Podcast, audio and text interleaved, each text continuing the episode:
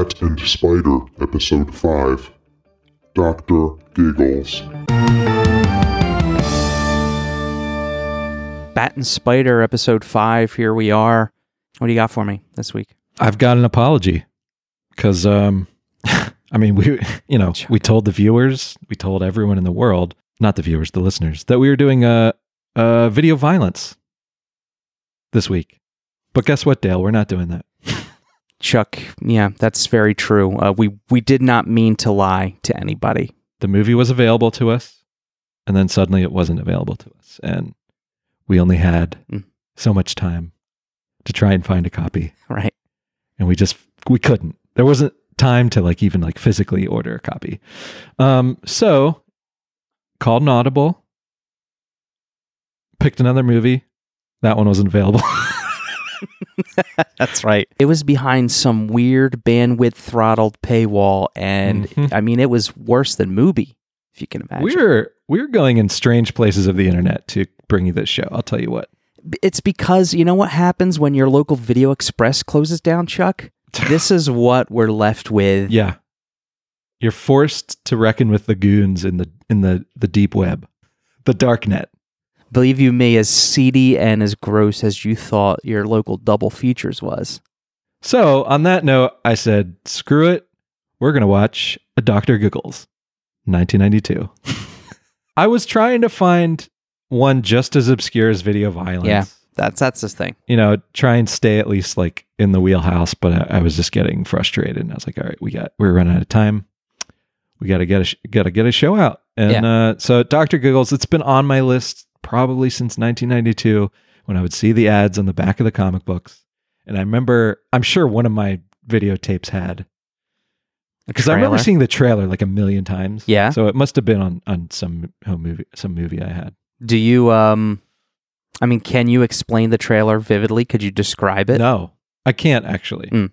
I just remember Larry Drake's face and the laughing and Mhm. thinking how dumb it looked. Um, but no, I don't. I don't. That one I don't. I remember the the baseball, the one on the Ninja Turtles tape. The kids playing baseball. I remember that one. Yeah, the Pizza Hut one. Yeah, Pizza Hut. Yeah. You gotta know how to catch. You gotta know how to throw. That's why I play in right field, way out where the dandelions grow. As a proud sponsor of Little League Baseball, Pizza Hut welcomes all the kids who make it great. Making it great. But episode five, Episode it's five. great. Five feels like a little bit of a milestone. Half decade already.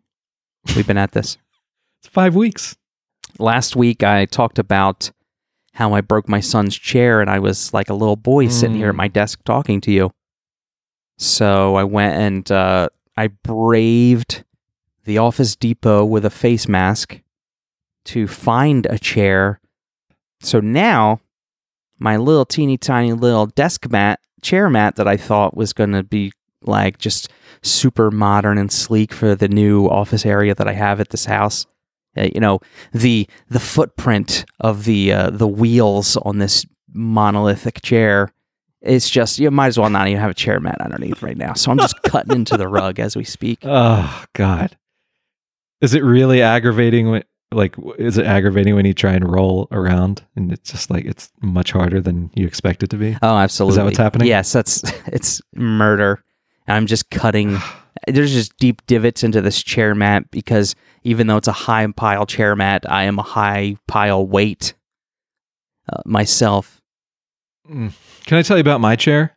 I, I, I, just bought this to. chair like, uh, gosh, I don't know, two or three months ago.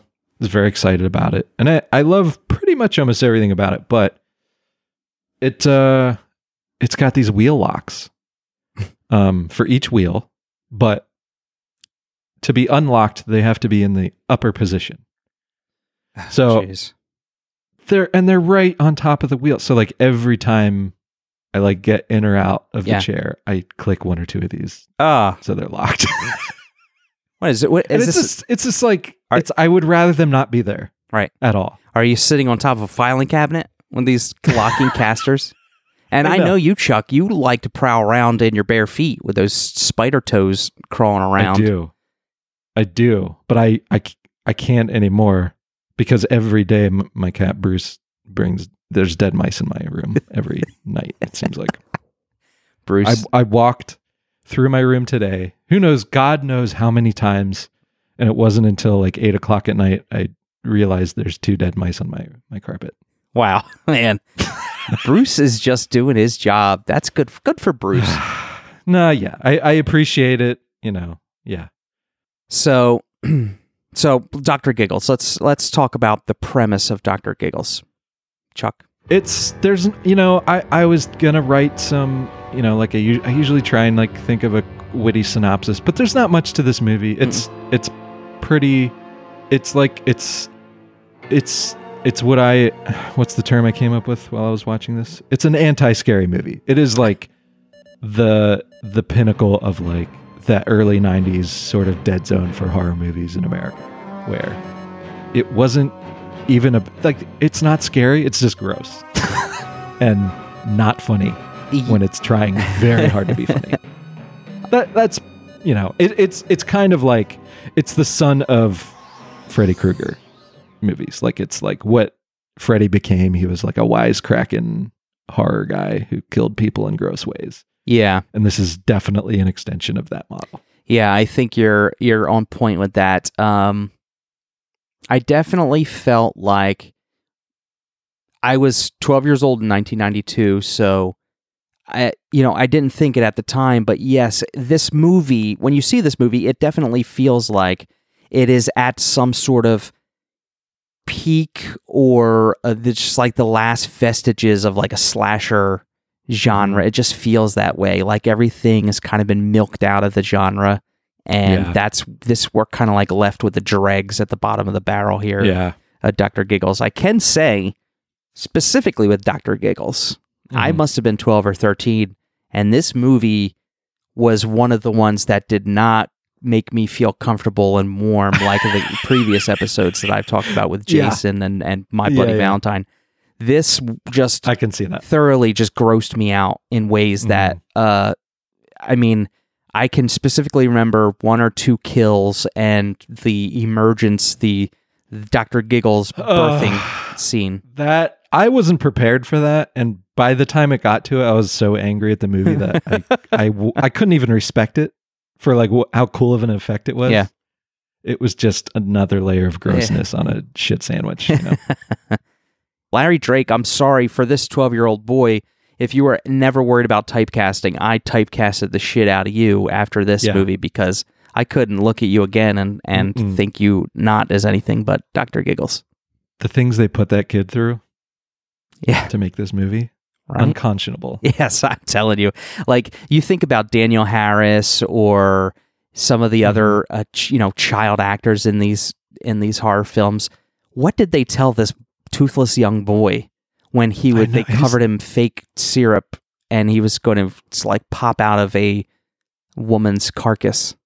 and and and I mean, there's high probability his parents or one of his parents were on set because that's that's how these things are made. Like, like the, there's always a parent around. Like Yeah. like could you imagine? Like, I mean, I guess they can make it fun, and it's like it's like playing a game. But man, Yeah. that's some rough stuff. yes. Um. So anyway, let's try. Let, let let's try and say. Okay. So Doctor Giggles. So basically, when he was a boy, his dad was a doctor, and the little young Doctor Giggles wanted nothing more to be a than a. Uh, he wanted to be a doctor like his daddy. And they they show this by with a scene of him doing surgery on one of his stuffed animals, which Daddy, Daddy, I want to be a doctor just like you. You will someday. I promise. his dad comes in and thinks it's the cutest thing in the world. Mhm. But when I saw it, I I was like, red flag. Lock this Yeah, kid right. up now. Yeah. Put him away things now. won't get better for him. Uh, and then his, we learn his mom dies from a heart, a broken heart. His dad keeps saying, and then does his dad kill a bunch of people? Is that what they implied? Yeah, definitely imp- implication that his dad started murdering patients and take and taking their hearts. So he became an orphan and ended up in a, I guess, a, an asylum, um, a mental hospital for the rest of his life. He escapes and then goes back to his rotted house of his childhood and gets his dad's bag of doctor tools and puts on a lab coat and starts uh, killing teenagers. And that's pretty much it. Mhm. That's uh, how it goes. I had vague recollections of the pacing, but I remember at one point at maybe ah, minute 37 thinking so much has happened so far and we still have an Mhm. hour left to go. Like, where is this going to go? And it went places that I didn't quite remember, but it made sense for the timing wise how it all worked out. But um, he, I mean, he escapes right away. Like you, the the the, the movie starts as he is escaping the mental institution in you know the most grotesque way possible. He's like, you know, he's got uh, some hospital administrator tied up and he's doing surgery on him because he's a doctor. And you'll never ever forget that he's a doctor. I'm sure Larry Drake at certain point had just was just drinking and just rolling his eyes because he the only lines he got to speak were the cheeky doctor quotes as he was killing people. He never said anything else. So, did what I want to know is did who wrote this movie? Manny Coto, who also directed it, and Graeme Whifler. Did they have access at some point to a a joke book? You remember joke books, Dale? Yeah. And maybe this joke book was uh, doctor themed, and it was all doctor quips and doctor jokes. Do you think they just had a book that they were just flipping through and oh, oh that works. I can turn that into a kill. Um, I take bet two and call me in the morning. Yeah, yeah. Oh my gosh, yeah. That it's probably the this Bible of joke doctor jokes was probably like beautifully worn thin and like thumb through with like post its in the in the pages and stuff because they just constantly going back to it, you know, night after night. A hard day in the writer's room, and it was always there for them. This joke book, this Doctor Quote joke book. Um, and I guess we should mention the since we're comic book fo- we're comic book readers that this there's it's got a little bit of a comic book origin. I'm not exactly sure uh, which came first, but it's this came out of an agreement with Dark Horse Entertainment and Largo Entertainment, and Dark Horse we know do Dark Horse Comics. Um, and Mike Richardson, the pres- president, had his name as a producer on this movie, and and and I remember the the ads from a lot of their comics were were on the backs. Uh, the Doctor Gill's ads were on the backs of their comics from that time. Um, but it wasn't like, but the and there were two Doctor Giggles comics, but it came out the same time as the movie, so I don't know. I don't know if they just like came up with the concept and sold it really quickly before they Mhm. could even make comics. That's I'm guessing that's what happened. Um, Yeah, and they probably agreed, you know, to put out t- an issue or two as the, you know, as a tie-in to try to pump up some publicity for it and stuff like that. and I was like gonna check it out, but then I was like, oh, it's just based on the script, and I was like, there's not gonna be anything new in there. yeah.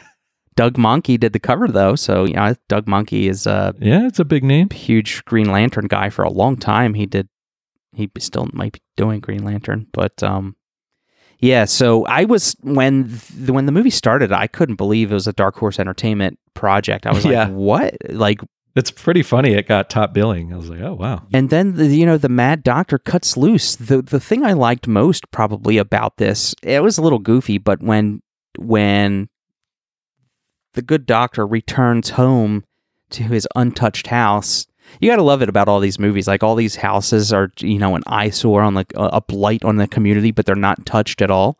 I, I loved the house. Yeah, the house, the house was that's the my favorite part of the movie Yes, was the house. Yeah, Um, Yeah. The house and the the boarded up half a hospital that was behind the house. That oh was my god, that nobody Where knew was, was there. the hospital?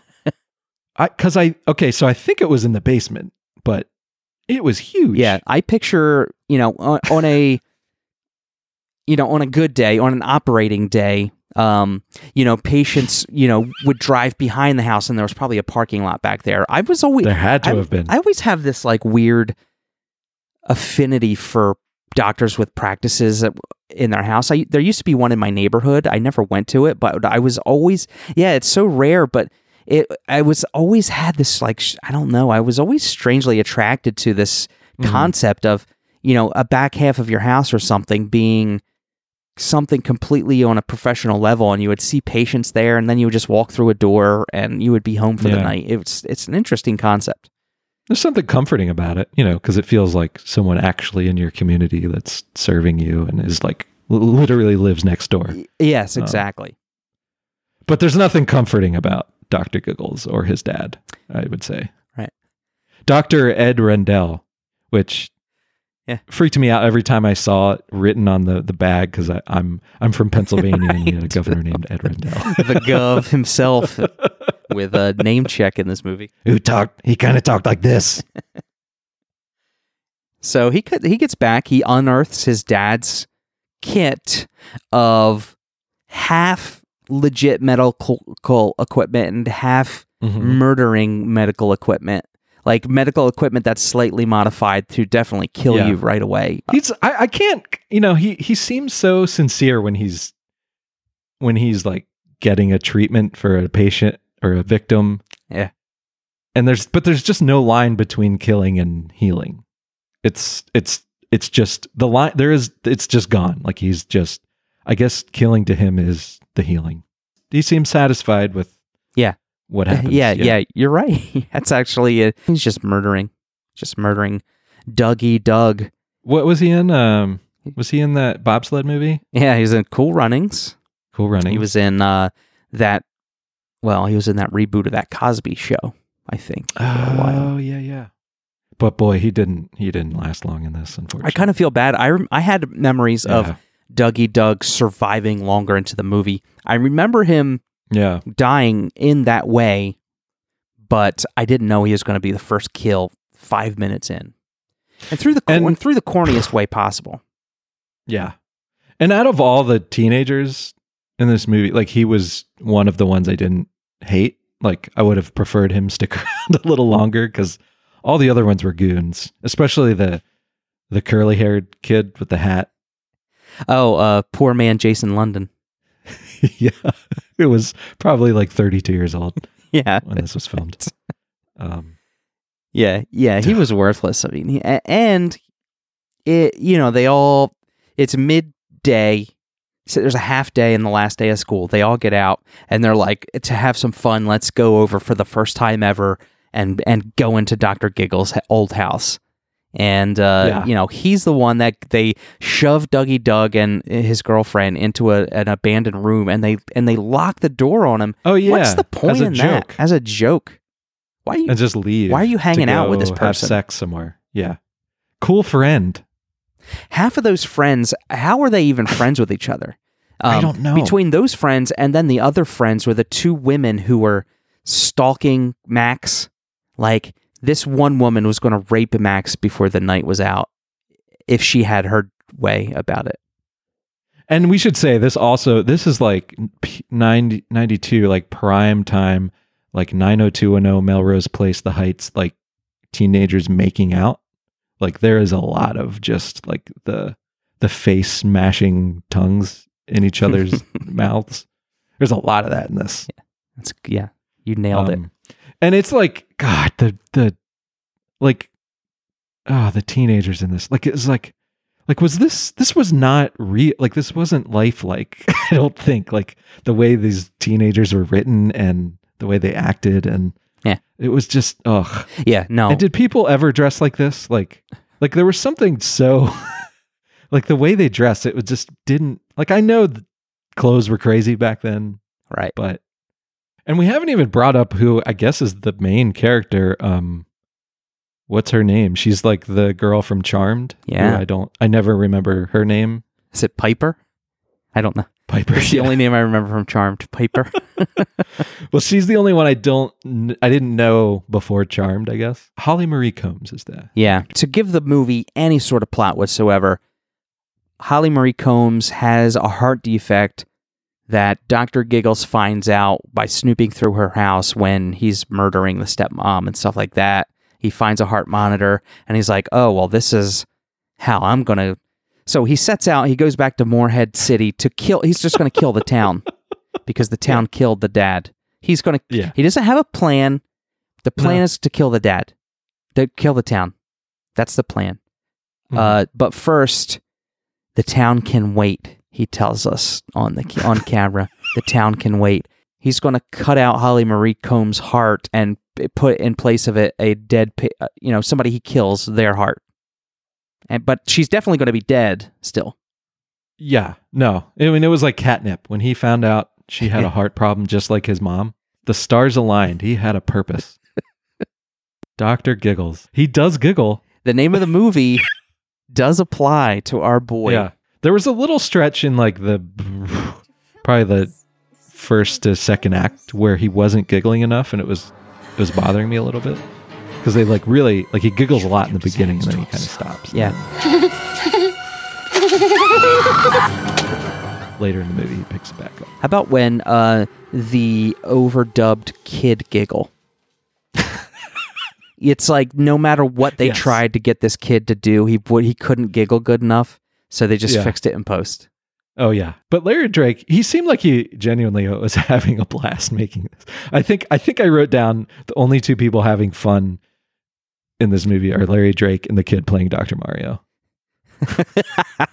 Which I want to know if Nintendo knew that they used actual Dr. Mario in this movie because I feel like the Nintendo of today wouldn't have let that slide. right Like, with way. the Dr. Mario music, like it, Mhm. it was it was Dr. Mario, yeah, and there was no mistaking it. Do- and Dr. Giggles doesn't kill this kid because the kid's already terminal. Oh 'Cause he- yeah, that was the dumbest. my I mean, there were a lot of dumb jokes in this. Yeah, there's uh, Holly Marie Combs' boyfriend. Max Anderson. Max Anderson. One of my lines who- here, as as you just announced that, one of my notes, Yeah. Max Anderson humps. Because that's, all, I mean, immediately a school He- lets out, all he wants. He immediately starts in with it to just, make her feel like Ugh. shit for not doing it. Yeah. That school just let out. They're not even off school property yet. And he is mad that he's not inside of her yet. I mean, he he's he's standing at the at the the soup crock, you know, at the supermarket, and he's got the ladle, but he's he's like dipping down deep to stir up the bottom because it's Oh, thicker yeah. down there, and he's trying to like thicken the whole pot, and then he starts pouring it out, like pouring the guilt all over. God, it's disgusting. I hate him.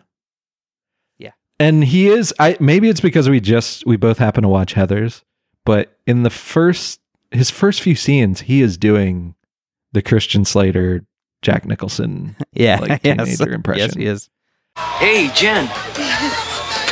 Ask me why summer's off to a great start. Why is summer off to a great start? Well, I called Johnson at lunch. I got a job playing old favorites for the locals at his restaurant every Wednesday. That's, that's great, Max. And I don't know, my math's pretty shitty, but I think that leaves us six nights of the week to engage in uh, unsafe practices. You wish. Why do I detect a disturbing lack of jubilation here? I mean, uh, maybe you haven't heard, but school's out, you know? Central government's collapsed. The people are free. He kind of drops it later, but I, I was like, I was, to sleep last there was a few scenes in the beginning. I was like, whoa, whoa, Yeah. whoa. All right. I, I yeah, I- it seemed like the whole movie he was kind of like struggling for an angle or an identity. Yeah. He couldn't because it's they just couldn't give him a personality enough on screen. Like he wasn't possessing it, so he was trying Yeah. different things as the movie was being filmed. Yeah. It seemed like, and like later on, he's trying to be like the hero, like trying to like help the police and stuff. But But You know, only after he gets caught humping yeah. another person. Like Ugh. how is it?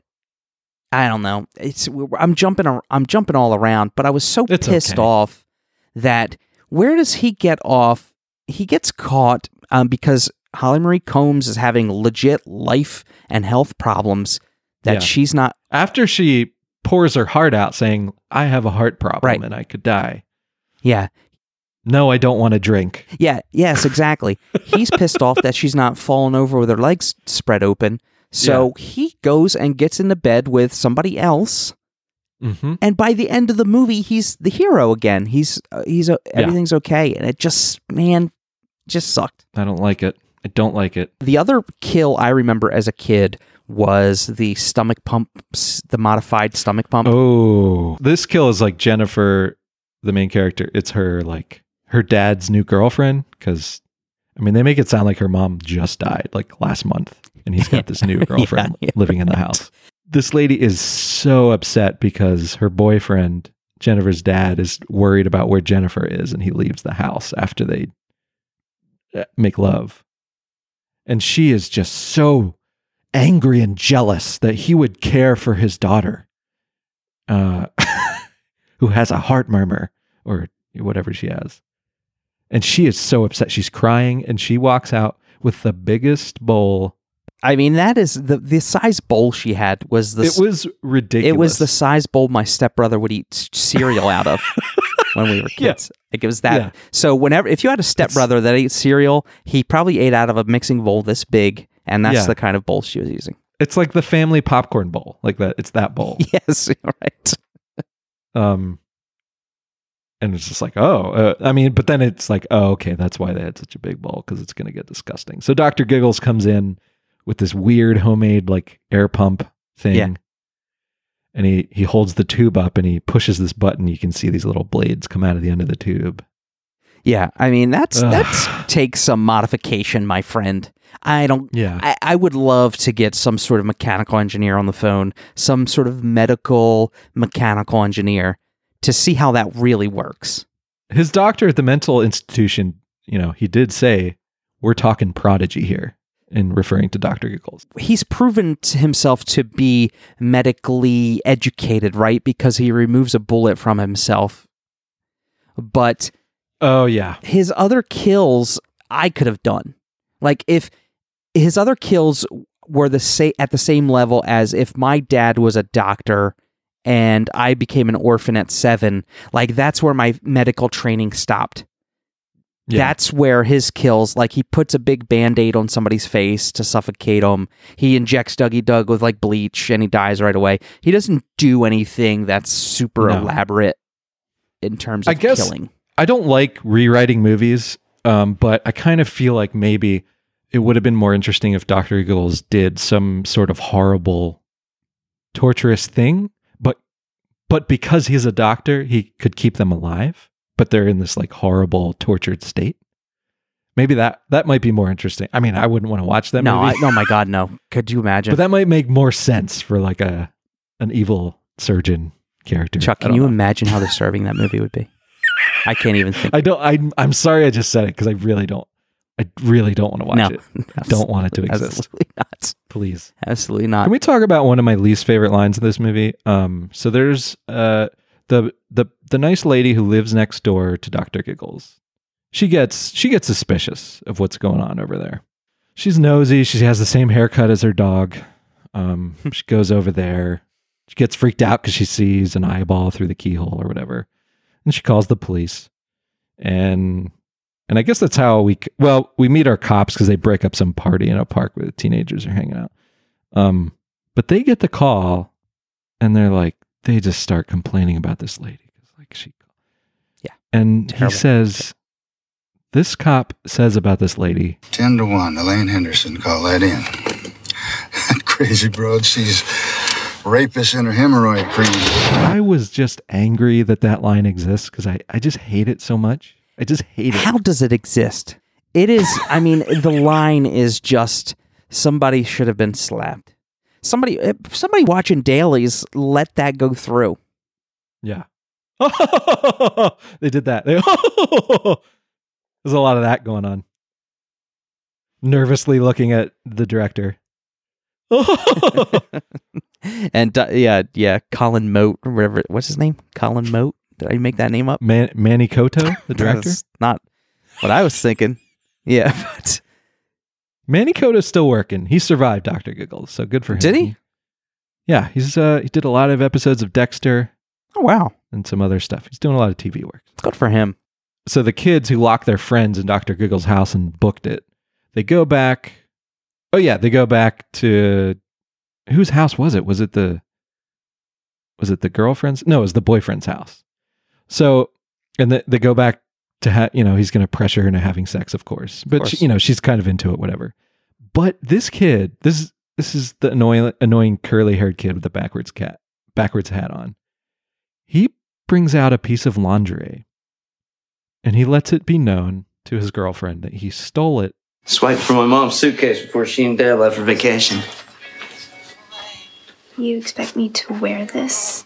Look, right now my mom's probably pretty pissed off, not to mention my dad. Don't let their pain be in vain. and he wants her to put on his Holy mom's shit, lingerie. Jesus Christ. And uh, again, I was just appalled. And I, yeah. No. I yeah, I don't care. Ugh. And so she, his girlfriend's like, all right, but only if you put on a condom. And she whips out a condom. And, you know, this is early 90s. This is like condom fever. Like, we're going to, Right. we're to talk about condoms. it's going to be great. Uh, and then that, that, like, I don't know. I mean, uh, maybe they figured the kids watching this don't know how condom works, but like, generally, you don't go to the bathroom to put it on and then come back. Yeah. like, yeah. it doesn't work like no, that. yeah, it's gonna you need to be in the moment, if you know what I'm saying. exactly. Otherwise, it's anyway- just gonna slither right off. yeah, yeah. You need you need some stimulation in the in the room. The bathroom's not going to cut it. But anyway, he goes to the bathroom, and then and even uh, here's another disgusting scene that has nothing to do with blood. He's unwrapping the condom, and it drops in the toity. Obviously, you wouldn't use it, but so what our hero does is he grabs, who knows whose toothbrush it was. He grabs a toothbrush to use as a fish hook oh. to to fish this thing out of the toilet so that he can continue Putting it on. Yeah. Yeah, and I guess he puts it on, right? And then walks out and then puts his pants back on. Yeah. Right. Exactly. yes. I mean, at least he dies. Dr. Giggles is under the covers, so he gets in the bed and then he, he looks over and Dr. Giggles is under there. And he like chops his wiener off. I think Oh that's- yeah, that's right. That's how Yeah. visibly that's how he died. I guess he didn't. He doesn't have any other wounds, but his little ween is uh, covered and a blood spot there.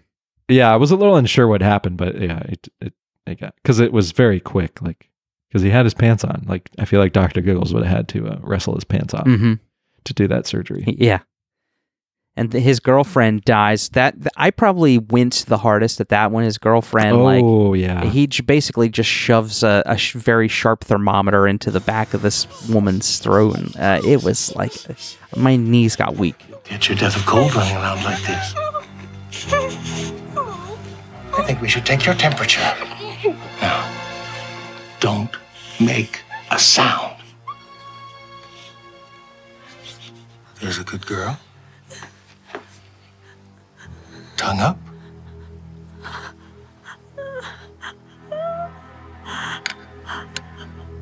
Lucky for you, I've discovered the only known cure for the common cold. that yeah, that was rough. That was really rough. I didn't like that. Mm-mm. No. I forget the quip. Like he and that we should say it. Like I can't remember all the quips, but he says something stupid every time he kills someone. Yeah. So we we did skip around a lot. I think the next thing that happens is is the shitty boyfriend makes out with the other girl. and uh, Holly Marie Combs is looking for him, and then hi the skeezy woman's skeezy friend is like, "I can show you where they are, where she is, where he is." Yeah, every there are no friends in this universe. How do they hang out? Every- How do they know each other? Why do I don't Why do they want to hang out? I don't know. I don't know. Everyone hated each other. They were all backstabbing jerks. Yeah. And then the movie ends up in a funhouse, right?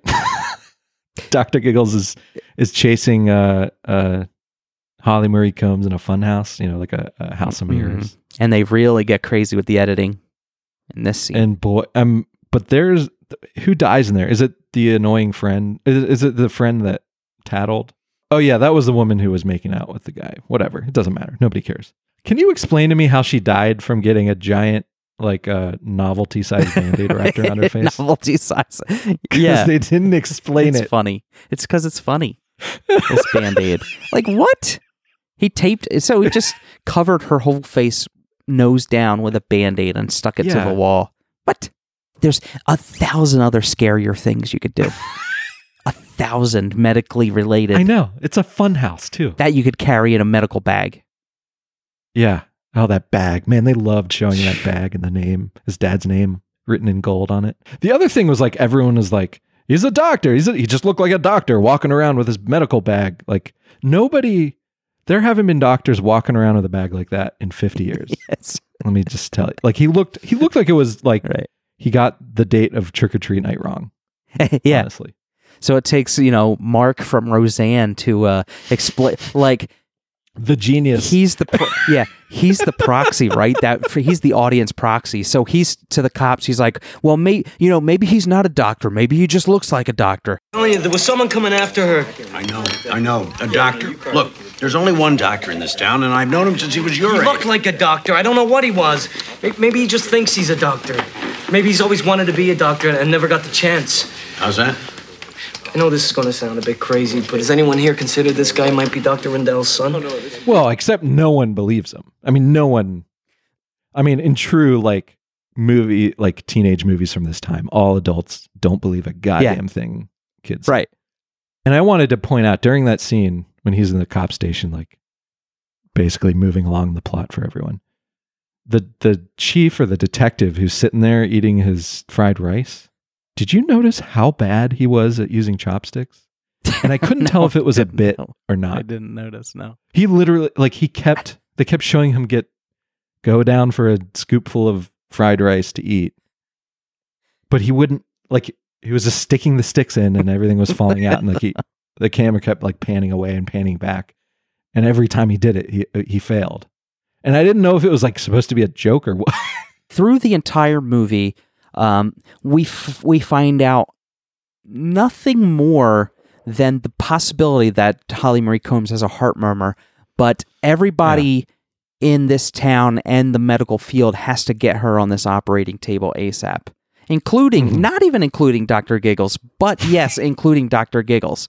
I mean, they need to strap this woman down and get to operating ASAP. By the end of the movie, it's like Halloween 4. yeah. There's got to be an interesting feminist read to this movie. Cuz it's like just Yeah. everything you just said. Like there's something weird, something there like about like having this woman strapped down to save her. Like Yeah. it, yeah, it's It's it's weird. it goes from it just goes from it goes from nothing to 11 by the end of the movie. Like yeah. they're Yeah. they're you know, they're reassuring her that it could be nothing, but I mean, they can't wait to get her. It's midnight in the darkest hospital operating room ever, and a doctor Yeah. needs to. I thought this was another dream sequence. So this is uh, is this after what you think like the end of the movie is? Chuck, I was confused. You were at. You're absolutely right. It was after he she leaves Doctor Giggles' laboratory. Okay.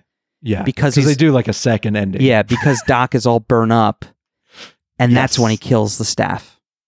He comes back in his gruesome like no eyebrows, Oh my Uh, god, yeah. blistered skin form. Well, that's how many times. Uh, that's how many times I get confused thinking like because she's got to be strapped to a table the entire movie, and the the operating doc is like, "Who are you?"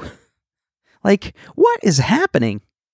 And even when I was so mad when the the cop saves her in Doctor Giggles' basement lab, he's Uh-huh. like he like saves her. He brings her back to life because Doctor Giggles shocked her to death because he had to stop her heart before he replaced her replaced her heart, which didn't make any. I mean, whatever. This is a slasher movie. Like we want to see you operate right, exactly. on someone alive, not dead.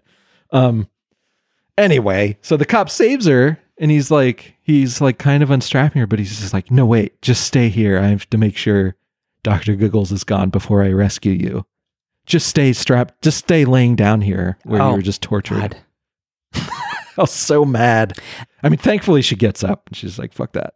And then her stupid boyfriend arrives and he's trying to save her too. Mhm. Like, oh, are you okay? Come on, babe. here. Mark is here. Mark from Roseanne is here. Don't worry. Mark from Roseanne is here. I'm so cool. I got my leather jacket on. I'm redeeming myself now.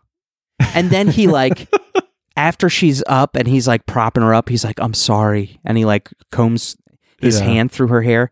Now is not the time, dude. Mm-mm. That time Mm-mm. is gone. Uh, oh, and we didn't mention the uh, the waiting room filled with Dr. Giggles' previous victims set up, Oh, like reading magazines. that was pretty badass. I mean, I just really liked the concept of this medical office building unused and just left in its, you know, it- in its. Yeah, it seems so clean. Like the rest of the house was a like a war zone, like cobwebs, everything falling apart and rotting. But this hospital, Yeah, it was awesome. it was like they had a janitor on staff who never got fired. Yeah, they just kept paying him, so he kept showing up. yeah. yeah, it was awesome. There, and there was one Yeah. point where um They were the cop is making his way to the medical office portion of the house, and he opens this side door, and he like clearly looks down this hallway, which is a definitely a matte painting. Yeah. like there's nothing there but this matte painting. Yeah. But he like pretends to like sh- shine his flashlight down there. I thought it was amazing. I was like, I see you, you beautiful, real effect. There's something to love in here. There's we can find stuff to love in Doctor Google. Yeah, even in Doctor Google, It's possible. Yeah. In the end, Doctor Giggles gets it. Our main character. She throws some liquid on the floor at Doctor Giggles' feet, and then uses some. What are those things that defibrillator? Yeah, defibrillator. She shocks him, and lots of blue lightning come out of the defibrillators and fries his ass. But of course, he's not dead. Another fake out. Um, oh, this is all after he like blew up in the hospital. whatever, Yeah, By the way, there's a lot of endings to this movie. yeah, there are. And then she uh, she takes some of his insane homemade surgery like uh, devices Yeah. And shoves them through his torso and says, Try some of your own medicine.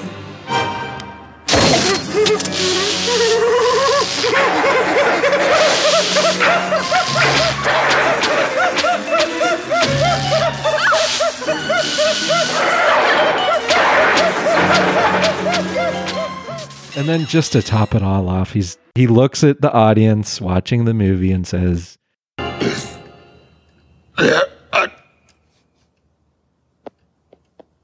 Doctor in the house. and then he falls and they go further into his torso. So, in a movie scene ever, Chuck, have you ever seen a fatter, more moist bottom lip in your effing Oh, life man. ever? I wanted to I no, I wanted to know if that that was like um like uh movie magic saliva or if that was all Larry Drake. Oh my god! Do you think he wanted to take more take? He's like, "No, I can do better. I can do better, Manny. Come on. Yeah, One more take. he's probably just like juicing up. He's drinking. I- I've got more to give." He's chewing Yeah. on that tongue. Please, please, Manny. Is that a thing? I remember when I was a kid playing with this other kid, Danny, on the playground. He was teaching me how to make huge amounts of spit. Uh huh. And I think he he was he was like, "Yeah, I chew on the side of my tongue." Whoa, Danny, really? And I and I was like, "Whoa, that's weird." And he was making these huge puddles Oh. of spit on like the merry-go-round. I was like, "Damn, that's that's kind of weird." Yeah, right. Like that's inhuman, Danny. If any any listeners out there, if there's any truth to that, like nibbling on the side of your tongue to uh, create spit, let us know if that's true. If there's any, well, actually, I know we have a doctor who listens to this this uh this very show, so maybe he he can provide that answer. That's that is a matter of fact. Yeah, maybe he could comment on that. There is a doctor in the house. How about kids? I mean, dis- disgusting like merry-go-round. A huge puddle of spit's just going to dry up, but the DNA is still there. I mean, kids. Imagine touching a merry-go-round as an adult. God, what? If I Chuck, legitimately, if I had to do that, if I had to like spin my kid on one or something, I wouldn't be able to Yeah. stop smelling my own hands after. I, that's how freaked out I would be. I can't stop. yes. I can't stop smelling my own hands after most situations. Oh yeah, just waving those those tips in front of your nostrils. Like, is there something there? there? Is something there?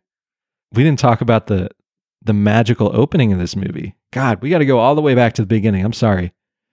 There's some state of the art. This is pre Jurassic Park CGI opening of red blood cells, and that's what leads into him doing surgery. Yeah. How groundbreaking at the time was this terrible intro? honestly it looks cool but it's not yeah but it's it's not as cool as they thought it was it's no um opening to look who's talking which is a mere two years before this which was Wow. i think done with all models and stuff that that's an amazing opening That, uh, Yeah, that's holy crap. You just took me back. You're right. similar similar idea like cell sized like zooming in of sperm Yeah. going to an egg but they did it with like puppets and shit and it looked great Wow, I did not know that. I don't know how they did it.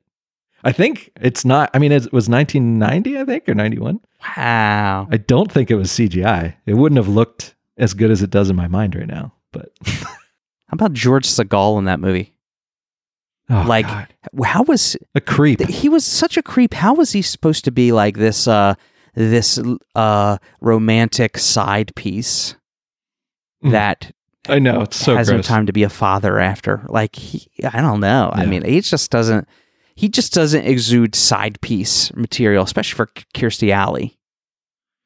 And he was he was her boss, right? Yeah, I yeah, I think so. Right. So it was very taboo.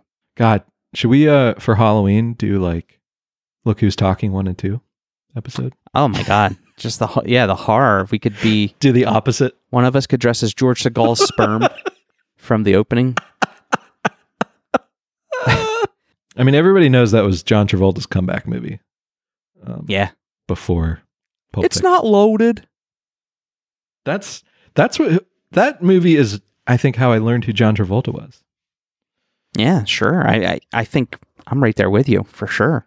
Yeah, cool guy. Remember when he's having like that big uh I don't know, if this is maybe two, but uh this is two, right? After they get they're having problems and divorced, but he has Uh-huh. like that big baby dance off in the daycare and all the moms are just like juicing. They just love man. John Travolta having a baby dance Oh, party. Man, this guy so sexual. And he doesn't pay Kirstie Alley a time of day. He just like takes his kid and leaves. Man, that just that fired her up. Fired her up. God, I gotta watch those movies. It's been too long. Are we gonna wrap this up? This Doctor Giggles. I mean, you know, it's not it's not good. I I had hope for it. I wanted I wanted it to be a gem in there. I think just because it was like it was a movie that I had thought about for like 25 years and just never got around to watching it. God, oh no, almost 30 years now?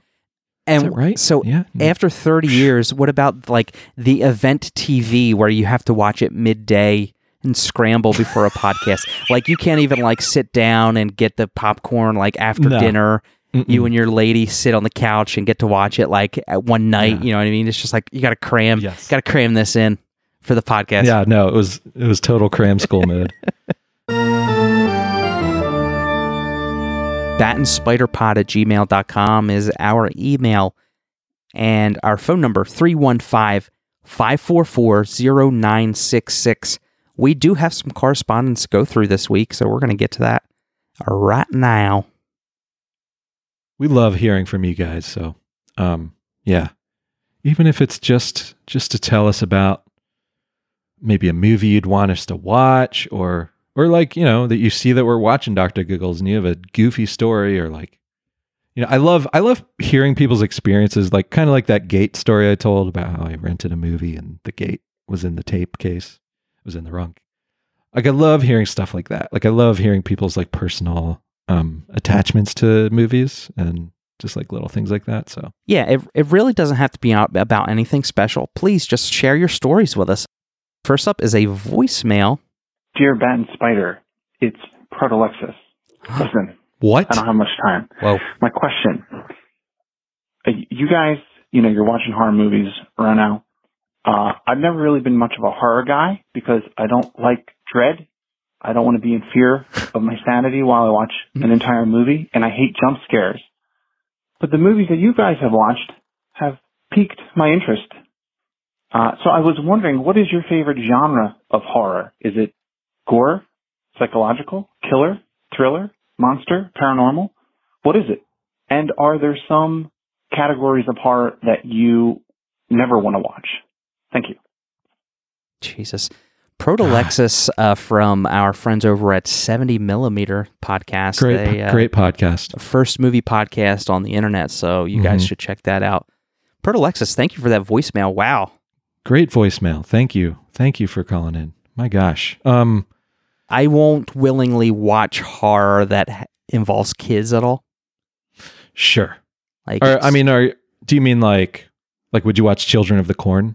Yes, uh, I would watch. Well, uh, uh, Children of the Corn should. I, I haven't. That's been chasing me since it terrified the shit out of me when I was I've never seen that movie. when I was young and I saw Children of the Yeah. Corn. It scarred me, and I have never went back Yeah. to watch that movie.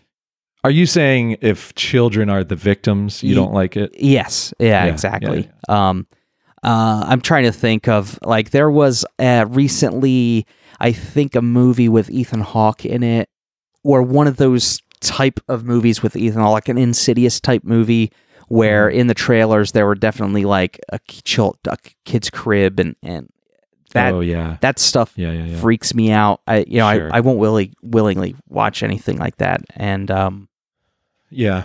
I think I, I think for me the only ones like I think there was a small popularity of what they call like torture porn, maybe in the the aughts. Like, yeah, I think Eli Roth might have been sort of in that stuff in that in the forefront of that. Those that doesn't interest me. Mm-mm. And same here. and I, I would also throw in like movies like Insidious, like those kind of newfangled low budget ghost movies. I never want to watch them, but when I do watch them, I usually end up enjoying them. but for some reason, like I'm, I feel repelled by them. Like it just, they just don't interest me at all. Um, I don't know. I don't know if that's ghosts or just they just there's there's like a cheapness that isn't alluring to me. Like I love cheap movies, but Mhm. for some reason, like in the CGI era, it doesn't have the same lore to me. I think. but gosh, my f- favorite. That's a tough one. I mean, I, I think as an answer today, I think I would say either monster movies. Like I love, I love Dracula. I love Frankenstein. Mm. Um, I love vampires. Like I like I like the monster ones. Mhm. Um, but I love I love I'm like really into giallo. Like I'm loving these sort of like 70s thriller. Like I love thrillers. I Mhm. love anything that's like, you know, somebody gets killed and it just opens up to like a a wormhole of, you know, uncovering layer upon layer. I like that stuff a lot. Um and and Protolexis, it, that you might enjoy that a little bit because there's not a whole lot of gore. It's not like you're going to have to avert your eyes at anything that's going to be disgusting on screen. You know what I mean? It's just going to be a tight, tightly wound story, yeah. and you could see almost where the atmosphere. yeah, yeah, the atmosphere does all the sort of frightening for you. You can see where these movies were the roots of the later slasher and Mhm. gory stuff because you know, if if some of these scenes in some of these movies were just 15 20 seconds longer, there's room for that stuff to just be the natural extension of the scene you're watching, but they're not Yeah. bad. You know, as as frightening as the movie poster might be, which is it's doing its job, it's you know it's still not really showing anything. Sure. Um, and, and that's the Giallo sort of stuff that Chuck was talking about. Now, on the other Yeah. side of things, you know, like the Driller Killer and stuff like that, that's graphic but not frighteningly so, and that's sort of uh, late seventies, early eighties. That's yeah. that's like one of my favorites, the slasher movies and the monster movies, but or, or you know, eighties, late seventies slashers is probably my favorite genre yeah. of film. I think I tend to like I like I tend to like the versions of of things when they're in their infancy like like Halloween is one of my favorite movies and that's like one of the probably earliest versions of a slasher movie but it's not like you don't see a lick of blood in that movie Right.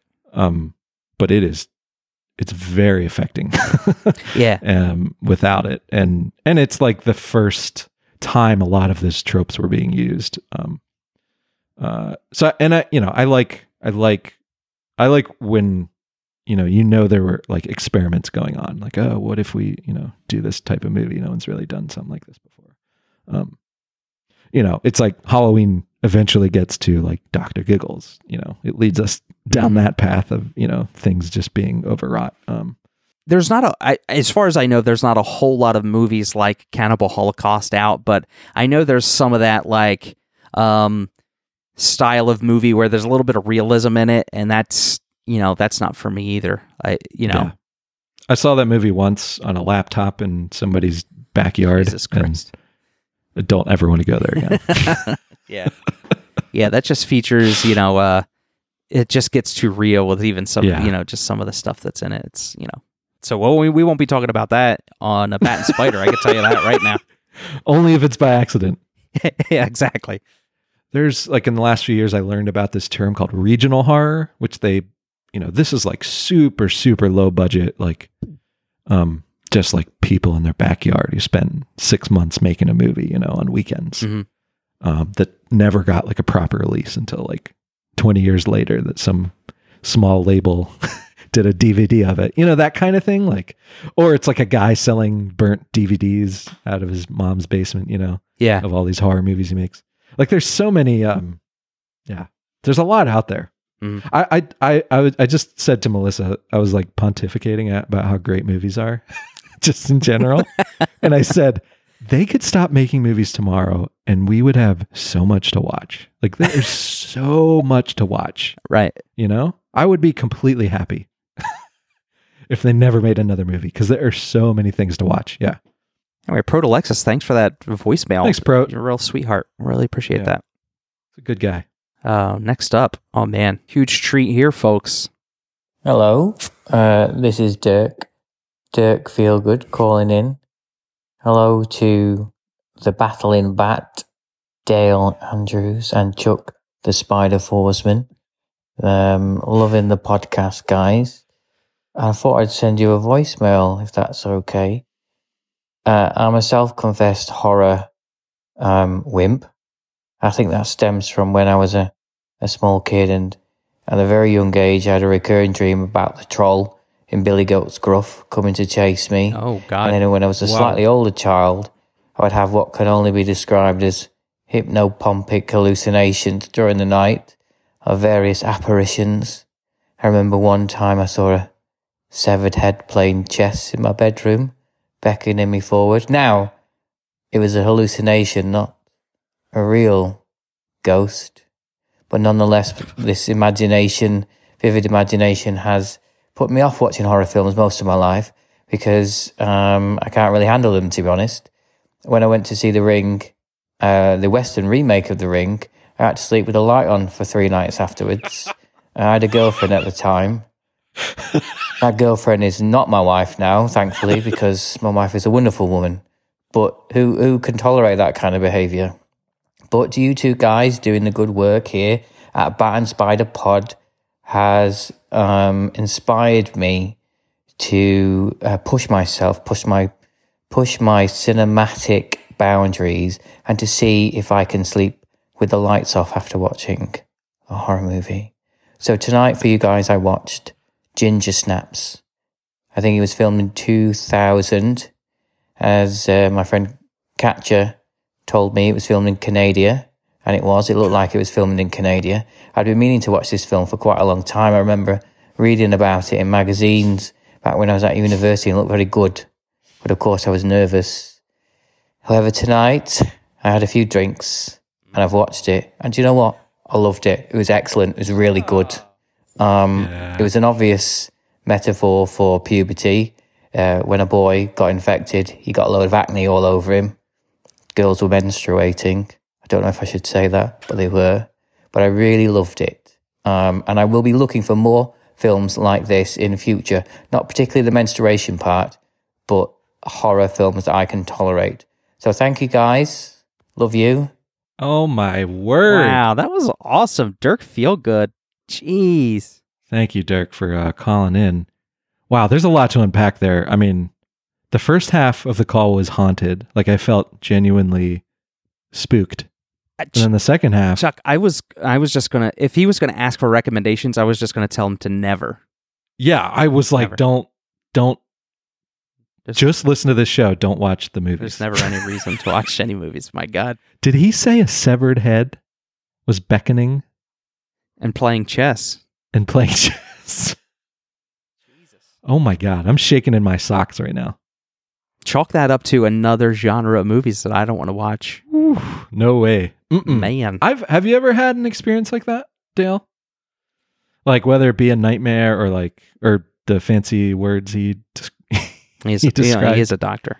You, we might call him Dirk our, our own Doctor Giggles, possibly. Right. I was hoping he was going to give his professional take on Doctor Giggles, like yeah, that's what I thought was right. Because I thought he had left the voicemail as soon as he found out we were doing Doc- Yeah. Dr. Giggles. But Dirk, don't watch Doctor Giggles. No, I don't remember ever having an episode or anything like that. I mean, I remember having nightmares or reoccurring nightmares as a kid, but Mm-hmm. nothing in terms of like uh, being paralyzed or being uh, hallucinating or being awake during these episodes. I I had one experience similar to like what he describes, and it it's interesting because it's it's movie related. I I think I was waiting for my friend's mom to like like we were gonna go to the mall or something, waiting to be picked up at my house, and I was lying on the couch. I was probably like 14, maybe 13, 14. Uh, and I think I fell asleep to uh, Dial M for Murder, which is a Hitchcock movie. I don't know if you've ever seen that. It's, a, it's really it's a really good movie. I saw the Vigo But- version. That's called M. Oh, Dial yeah, M? they remade it. Yeah, I never saw that. Um, but I the the movie somehow melded into my like waking nightmare, and I had a very vivid experience of the audio of Grace Kelly on the phone, like um, terrified of an attacker in her in her house.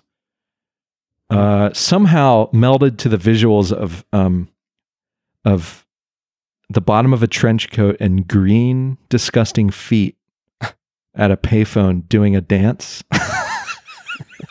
Like it's that. hard to describe, but it. But you got goosebumps And I think, right now. and I think it became a recurring nightmare. Like those, these green feet would like appear in my my nightmares like every few Oh. months. Wow. It, it's a weird, it was a weird, vivid thing. Um, but yeah, but nothing as cool as a, a severed head playing chess. Um, oh, and Ginger Snaps. Have you ever seen Ginger Snaps? I've never saw, seen Ginger Snaps. I've never seen it. We need to put it on our list. Yeah, now we do. Thank you, Dirk. I'm gonna we're gonna we're gonna add that to our list. Add to the list. Thank you, Dirk. I really appreciate that. I, I wasn't concerned about getting like our social media accounts, but I did claim Batten at Bat and Spider on Instagram. So if anyone wants to go follow on there, um, but uh, yeah, I just figured I should grab it in case. Yeah. That's a that, yeah, thank you, Chuck. That that'll probably end up coming in handy. Yeah. So as I am looking at this list that we have, based on uh, a couple of factors, I am going to go with the movie Verotika. Oh my lord! Uh, Am I? Should it not be on the list, Oh Chuck? Is that my your reaction? Is saying way too what? I can't get a read on you. No, uh, the reaction is I can't wait for Dale underscore A to watch Verotika. Uh, for those that don't know, this is uh, Verotika is Glenn Danzig's directorial debut. Came out just last year. Oh my god! It's uh oh, it's another anthology movie. Three shorts Oh and a feature length wow! based on his uh his uh um long line of his own homegrown comic books that called Verotik Comics, which is, I think they're still publishing. Um yeah. It's quite a treat. Wow, this is badass. I'm excited. And I think it's uh I think I think it's available to stream everywhere, so it's pretty easy to find now. If not, you'll find out what we watch next week, Yeah. or we'll just publish it. I own this one physically. okay, Uh, I'm coming over, so- Chuck. you can just come over, yeah. This week, episode uh, five, Doctor Giggles episode of Bat and Spider is in the can, as they say. Uh, I am Dale underscore A. This is my friend Charles Forsman, and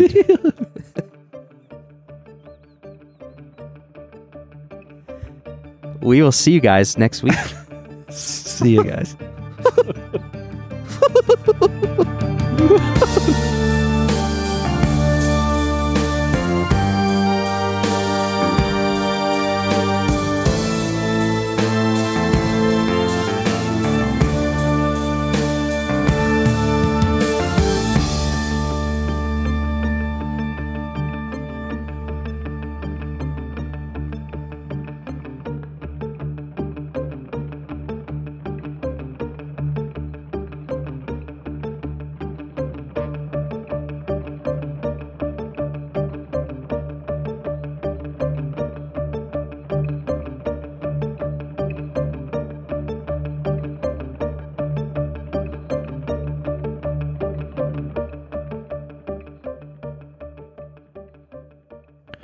Our theme song was created by Toby Forsman of Whipsong Music. Find out more at whipsongmusic.com.